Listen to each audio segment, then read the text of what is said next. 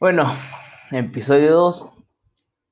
Eh, verán, el arte de la arquitectura empieza en la época del neolítico, pero principalmente este empieza con la gente egipcia, que fueron los primeros en levantar varias estructuras eh, para alabanzas, para diferentes alabanzas que ellos se alababan a sus diferentes dioses o personas también.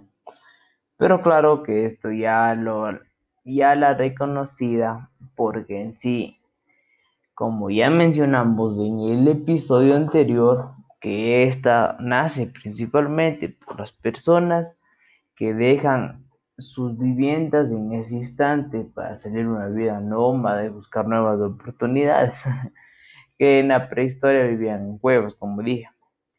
Y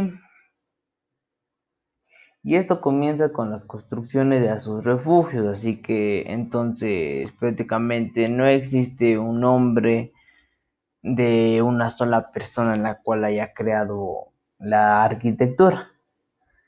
Así que eh, se queda, pienso yo que la arquitectura principalmente comienza por las personas nómadas y no por los egipcios. Gracias. Este es el fin del primer episodio, de, del segundo episodio.